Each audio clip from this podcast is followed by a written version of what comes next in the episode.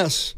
Uh, definitely one of our favorites, Brian Geltzeiler, on the Boxer and Gerson guest line. He's a host on Sirius XM NBA radio, uh, radio. He's also a contributor at NBA uh, TV. What's up, Brian? How you doing, man? Good, guys. How we doing? Well, I tell you how we're doing out 18 and 22, BG. it's, you know, to me, Better days, huh? yeah, to me, it's it's not that difficult where we're at with the Warriors, but for other people, it is. Um, yeah, I'm gonna try to move Andrew Wiggins if I can, even if I can't get anything of value. I'm gonna try to move Wiggins, and then maybe in the off season. That, Matt, right? yeah, I mean that's that's what I'm thinking, and then in the off season we'll make the determination whether we're coming off Chris Paul, which we probably are, and Klay Thompson, which we may end up having to do. But what what do you see going on here? Listen, I, I don't think they're. I, I think the choice is very limited in the respect that at 18 and 22, where yeah, Draymond has been suspended for a chunk of time, and that's been, you know, its own particular sideshow. But I think when you look overall at where the organization is at, uh, two words come to mind: it's over.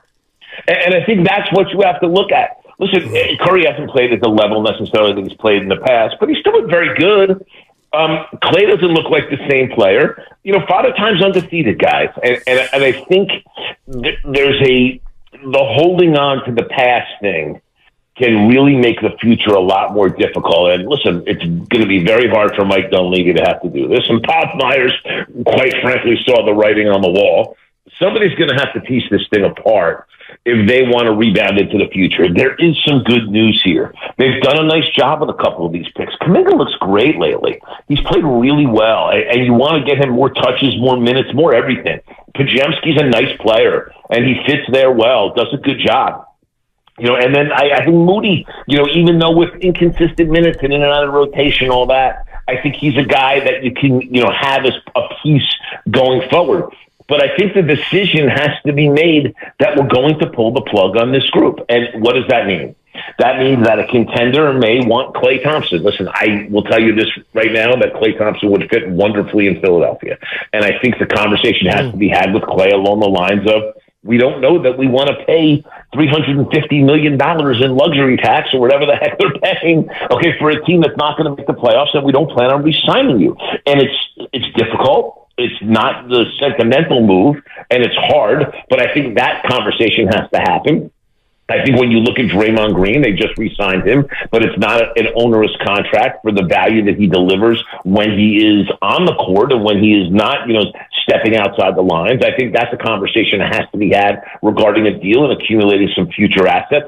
I think they're crazy to keep Chris Paul through the deadline, even though he's hurt, because the contract can be an asset. And even if they get somebody else's young guy, maybe a Kyle Kuzma, something like that, who can step in and, and at least give them some minutes here and be a guy that you can again have as a piece for the future who's under contract. That's interesting to me also. Like my point is this: if you make the decision now and you go forward with this, you're going to be able to rebound from this in relatively short order than if you hold on to the past for sentimental reasons on a team that just isn't going to compete for a title anymore. Oh, good stuff, Brian. I was telling my partner Steiny here about the Kuminga, who you had just mentioned.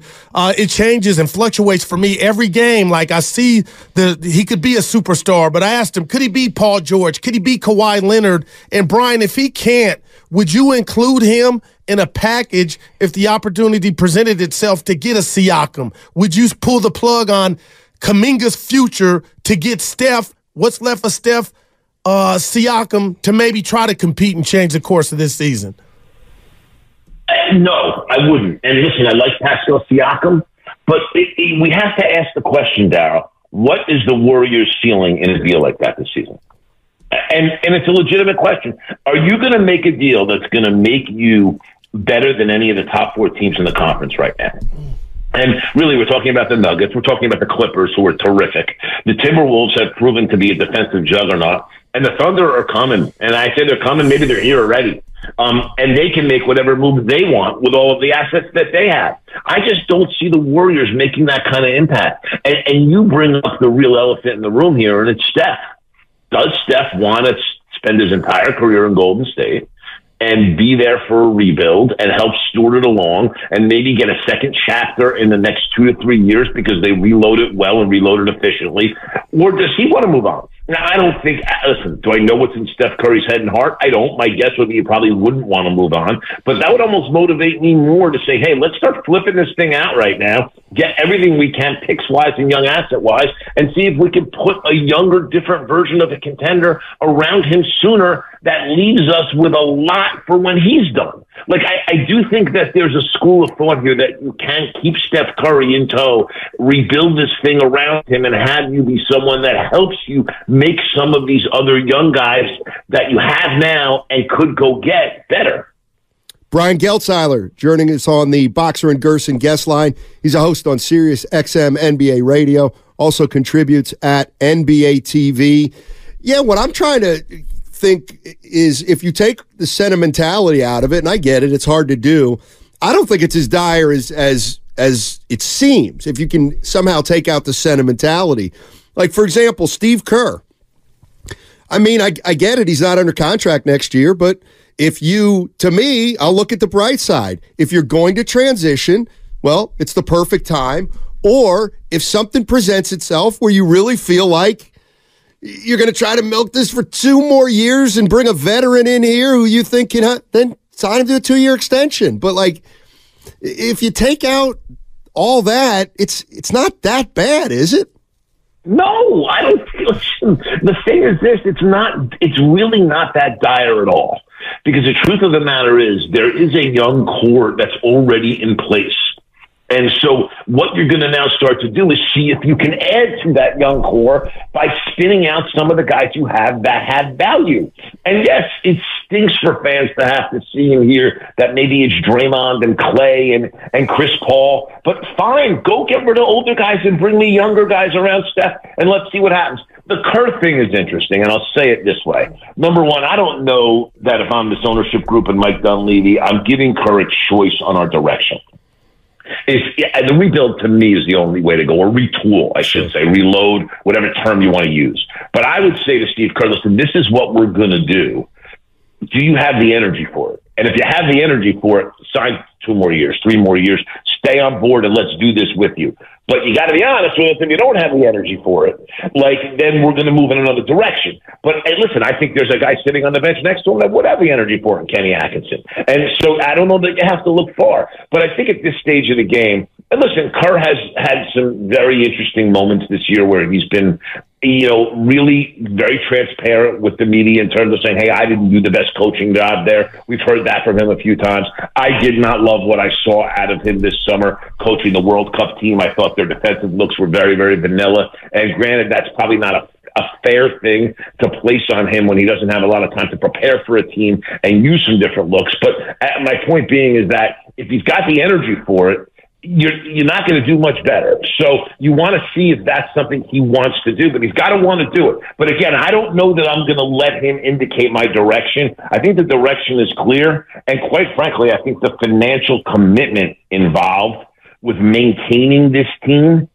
determines everything because I think that they've paid the Lacobs and the ownership group have paid a lot of money over the years to keep this team competitive, and the team has rewarded them with all of it. And I think the importance here of understanding that that's over is going to be really vital to them because it's not a little bit of money that they invest year in and year out in terms of what they pay in luxury tax, and they've been incredibly generous with it. And this fan base should have no issue with this ownership group and what they've been willing to do. It's okay for them to kind of say this team doesn't have it. We got to pull back here and let's reload. BG, my partner and I, we don't fight much, but when we do, 99% is uh, we fight about Andrew Wiggins. We had Stephen A. Smith join us last week on the show. He went on, you know, he went in on Andrew Wiggins, but I want to ask you, have you seen anything like this? I know he's been pedestrian and he kind of didn't pan out in Minnesota, but I'm sitting here holding out all hope, BG, that maybe 2022 Andrew will resurface before they trade him. What what are you this enigma, this enigma that he is? How how do you describe what you're seeing and what you're not seeing from him? I listen. I, I he's been always been a tough guy to kind of you know get a get a read on. And when he is motivated and in shape, let's face it, he's not in great shape. Look at his. Take a look at Andrew Wiggins' arms. Okay, when they went and won a title in 22. Look at his arms now. They're a lot thinner now. Like he was working out. He was strong, and he he does not look like the same guy athletically, speed wise, and I think a lot of it has to do with conditioning and how he keeps his body. And listen, he's been through a lot personally, and, and there's been a lot of rumors and things said about him. And I think that you know Andrew's a sensitive guy, and I think some of that has certainly weighed on him here. Um, they owe him a lot of money, and they owe him a lot of money for three more years. Mm. And to me, if you can get off his contract I want to get off it as soon as possible. I do. And if it means I maybe have to give something up to get off it, well, that's okay because if I'm able to take some other pieces in in a trade, maybe that's what works out, or maybe I'm able to move somebody out and attach Wiggins to them. Who knows? I mean, there, there's things that you can do here with Andrew Wiggins, you know, it, it, even if it means attach a first round pick to get somebody to take the deal, yeah. like that's the other part. But but I I would tell you to think that somehow, some way, you're going to see Wiggins turn the clock back. I don't know that that's going to happen here now. I just don't think it is. I think if that was going to happen, we probably would have seen it happen already. Mm. Uh, I I loved the player that he was in 2022, and short of Steph Curry, he was the most important player to the Warriors winning that championship, hands down, above everybody, above including Draymond. Right now, this is nowhere close to the same guy. And the thing that bothers me is it doesn't look like there's a lot of fight in him to be that same mm, guy. Yeah. And I think it, and I and I think that's that, that's a reality that has to be confronted. And if that desire is not there, anybody trying to get him to the spot where they want to get him is just fighting an uphill battle. And, and listen, this all all reeks of a change of scenery being necessary. And again, it's a tough spot for the Warriors because of the contract. But I do think they find a way to get off Wiggins between now and the deadline. I think, listen, I think we could see a very, you know, the, the deadline's on February 8th. I think we'd see a very different Golden State Warriors team come February 9th. I think there could be some real wholesale changes. And and the thing is, the Paul expiring contract, the Thompson expiring contract, those create a whole lot of urgency right now for the Warriors to step up and do something. Yeah, next three weeks is going to be a lot of fun. Brian, thank you so Take much easy, as man. always, man. And uh, hopefully we'll talk to you near the deadline or just after. I look forward to it, guys. Both of you take care. Always my pleasure. All right, that's Brian Geltzeiler on the Boxer and Gerson guest line. He's a host on Sirius XM NBA Radio, also a contributor at NBA TV.